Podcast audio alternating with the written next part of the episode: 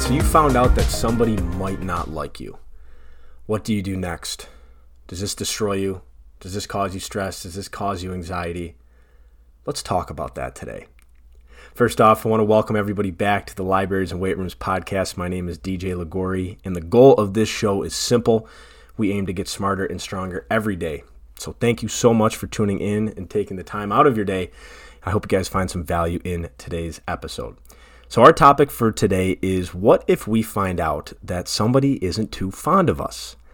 Now, I think it's human nature to want to be liked and even loved or accepted by everybody. So, what happens when we find out that somebody doesn't accept us, or they don't love us, or they don't like us very much, or maybe they're talking some shit behind our back? I once heard, and I can't remember where exactly I heard this. This might have actually been in one of our Acres of Diamonds sessions, but it was a young woman, and she said that her greatest fear, her greatest fear in her life, was discovering that someone out there didn't like her. Have you ever had a fear that is of that same magnitude? Personally, I haven't. Uh, maybe I used to have some some things that were similar to that, but in recent years I haven't, and I think that's because I've done a lot of work on myself personally and kind of changing or at least improving the way that I view myself. But I thought that that was such an interesting thing. The greatest fear is discovering that someone out there doesn't like me. So today, what I want to talk about is what happens if we discover if somebody doesn't like us out there. And what I want to do is I want to make these podcasts a little bit more structured. I want to have a clearly defined outcome for the reason for you guys tuning in to these episodes because, you know, taking 10 to 15 minutes out of your day, I know we're all busy. So I want these episodes to provide quick, simple, and easily digestible value and understanding okay, what's the outcome? Why am I actually listening to this today? How is this actually going to help me? So, the outcome of this episode today is you will be educated or at least have some awareness on three ways you can get over the situation of finding out that someone doesn't like you. Okay. Now, when we find out that someone doesn't like us, there's there's two things immediately kind of popped up into my head. One is validation. So validation is something that we're always looking for. Validation is almost the idea that I am enough for that person, which then leads into the second idea of being enough for that person do we really need to be enough for other people or can we just be enough for ourselves? So, validation is really, I think, amplified in social media because it's it's a very black and white approach to validation, right? If you get a like, you get a comment, you get a repost, you get a follow. Those are small hits of dopamine, which are basically, hey, you're validated. You were good enough to get a like or you were good enough to get a comment, etc. So, validation and not being enough is really, I think, what boils down to those root causes of why we may feel so much stress or anxiety if we find out that someone necessarily might not be too fond of us. So, the outcome of this podcast three ways that you can get over the situation of finding out that someone doesn't like you very much. Number one, turn it on yourself. Ask yourself, what can I control? So, I've just found out that somebody doesn't like me very much. Somebody was talking bad about me. Okay, that's our current situation. What can I control in this situation? I cannot control their perception of me. Every single person in this world has their own perspectives, has their own opinions about things, has their own beliefs, what they think is right, what they think is wrong. What can you control in this situation? You can control your behavior. You can control your thoughts. You can control the amount of attention that you give to that person. Once you hear that somebody might not like you or someone's talking shit about you or someone isn't too fond of you, how much of your attention are you interested in giving to that person? One of the greatest things that my father ever told me is he talked about this idea of being in your front row. Now, think of a movie theater, all right? Now, sitting in the front row in a movie theater might not be the most ideal spot, but I want you to think about like a life theater. The people in your front row are like your big five the people who are really fucking important in your life, your your best friends, maybe some of your siblings or your family members. So if they're not in your front row, they're really not going to take up too much of my mental space. And that's okay. Not everybody can sit in the front row. And frankly, probably the more selective you make your front row, the more you're actually going to give to that front row, and the less you're going to have other people who are within your theater. You're still welcome to be in the theater, but you're not making it to the front row. You got to be a pretty special person to make it to that front row in the life theater, we can call it. All right, so the first thing, turn it in on yourself when you find out somebody might not be too fond of you. What can you control? You can control your behavior, you can control your thoughts, and you can control the amount of attention that you give that person. The second thing you can do, be curious about it. All right, curiosity leaves judgment out of a scenario. Curiosity, I heard from my coach when I was working with her about three three sessions ago. I was talking about how I, I really try to stay curious to the best of my abilities. It's hard because we want to judge things sometimes based upon past experiences, or we want to judge things based upon basically trying to come up with an answer for something.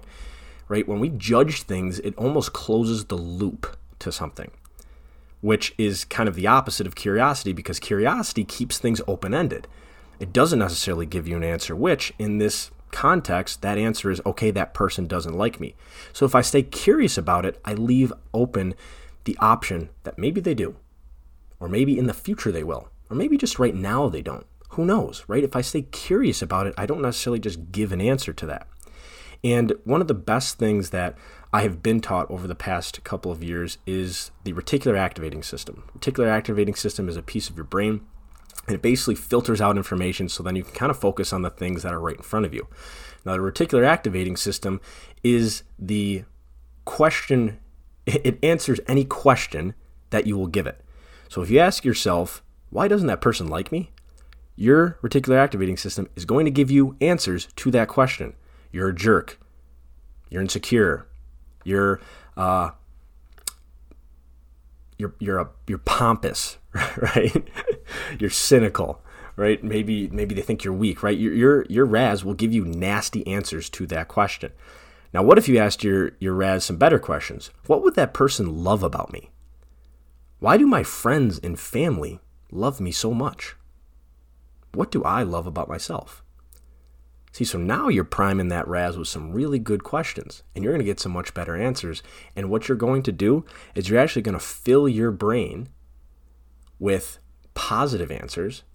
And that idea of that person not necessarily liking you is slowly going to lose its power on you because you're filling your brain with some good mental nutrients at that point.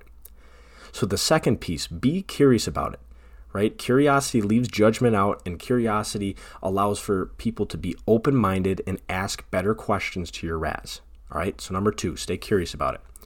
Number three, empathize with them. Now, this one might be the most difficult. All right, so Carl Bryan had an awesome, awesome quote. Carl Bryan said, People who are intimidated by you will trash talk you with hopes that others don't find you so appealing. All right, I want to say that again because it's so powerful.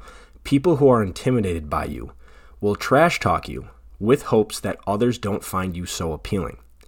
So, those people who might be talking bad about you or who might not necessarily like you, they may be insecure about something.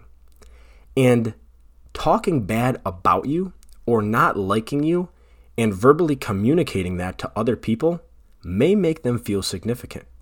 It may give them a sense of power or a foundation and a feeling of strength. So if we empathize with them and say, oh, they may be feeling some fear or they may be insecure about something, it almost takes all of that power away of what they're judging you on or what they don't like about you because you almost feel bad for them at that point. We will go to great measures to avoid feeling weak and feeling fearful. And sometimes that means that we have to talk bad about other people to make ourselves feel good, right? Human beings will do a lot to feel strong. We'll do a lot to feel significant. At the same time, we will do a lot to avoid feeling weak or to avoid feeling fearful. So maybe, to another degree, you're even bringing out an insecurity in them. You're showing them something that they don't really want to face, or maybe they're not even ready to face in their life. And because of that, you're pushing back and you're pulling the shade back over that thing that they are insecure about by talking bad about you or not necessarily liking you. Okay? So empathize with them. Give them a little grace. Maybe they're struggling with something and and, and in order for them to get over what they're struggling with, they have to not like you or they have to be mean to you. All right, so number three, empathize, empathize with them.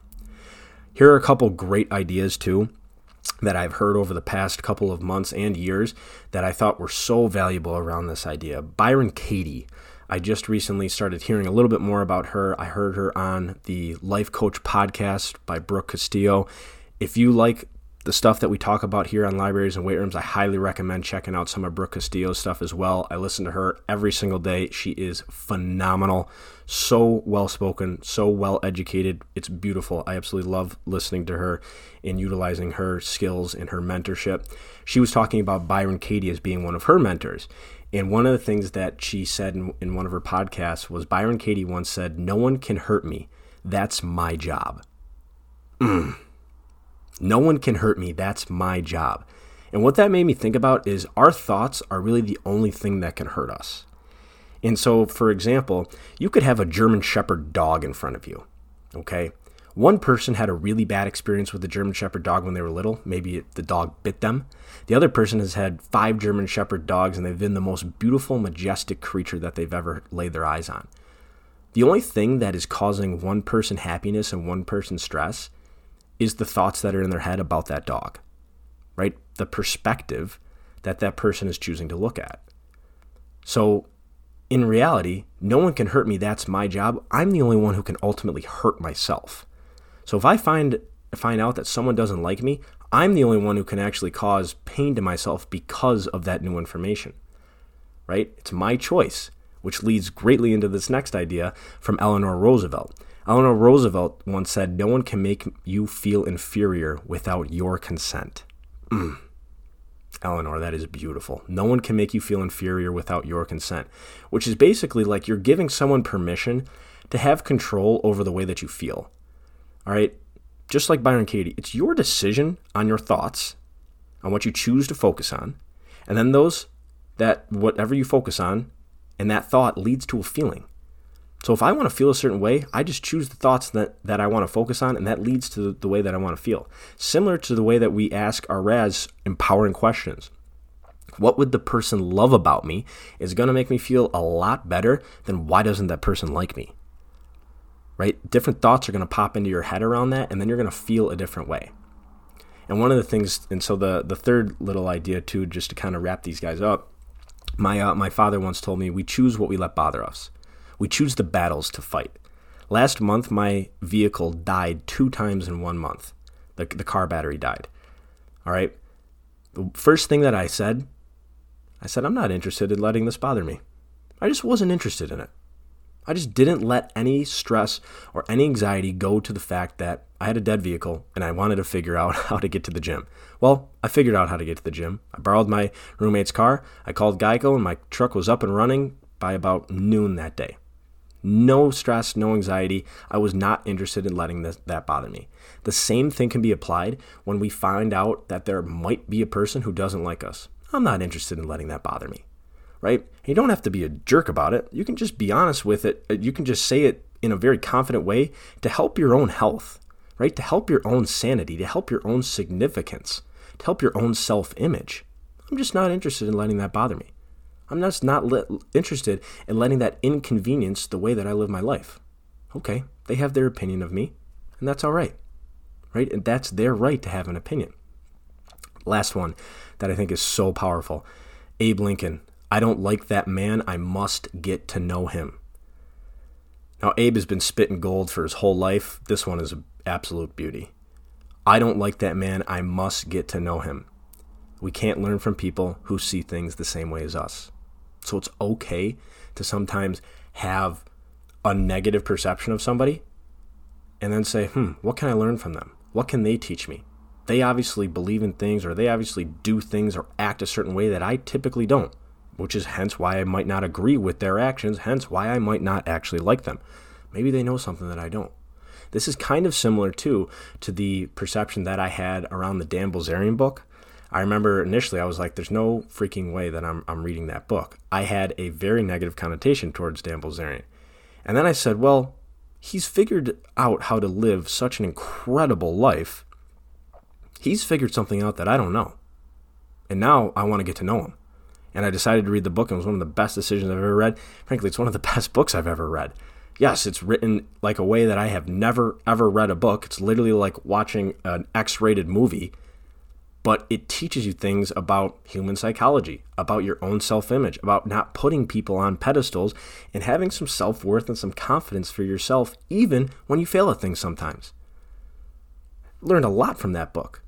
And it kind of plays into Abe's quote, right? I don't like that man. I must get to know him. So we can't learn from people who see things the same way as us. So before I wrap this up real quick, our three main points. Number one, two for the for the outcome of, of finding ways to get over the situation if you find out that someone doesn't like you. Number one, turn it in on yourself. What can you control? Your thoughts, your behavior, and the amount of attention that you give to that person. Number two, stay curious about it.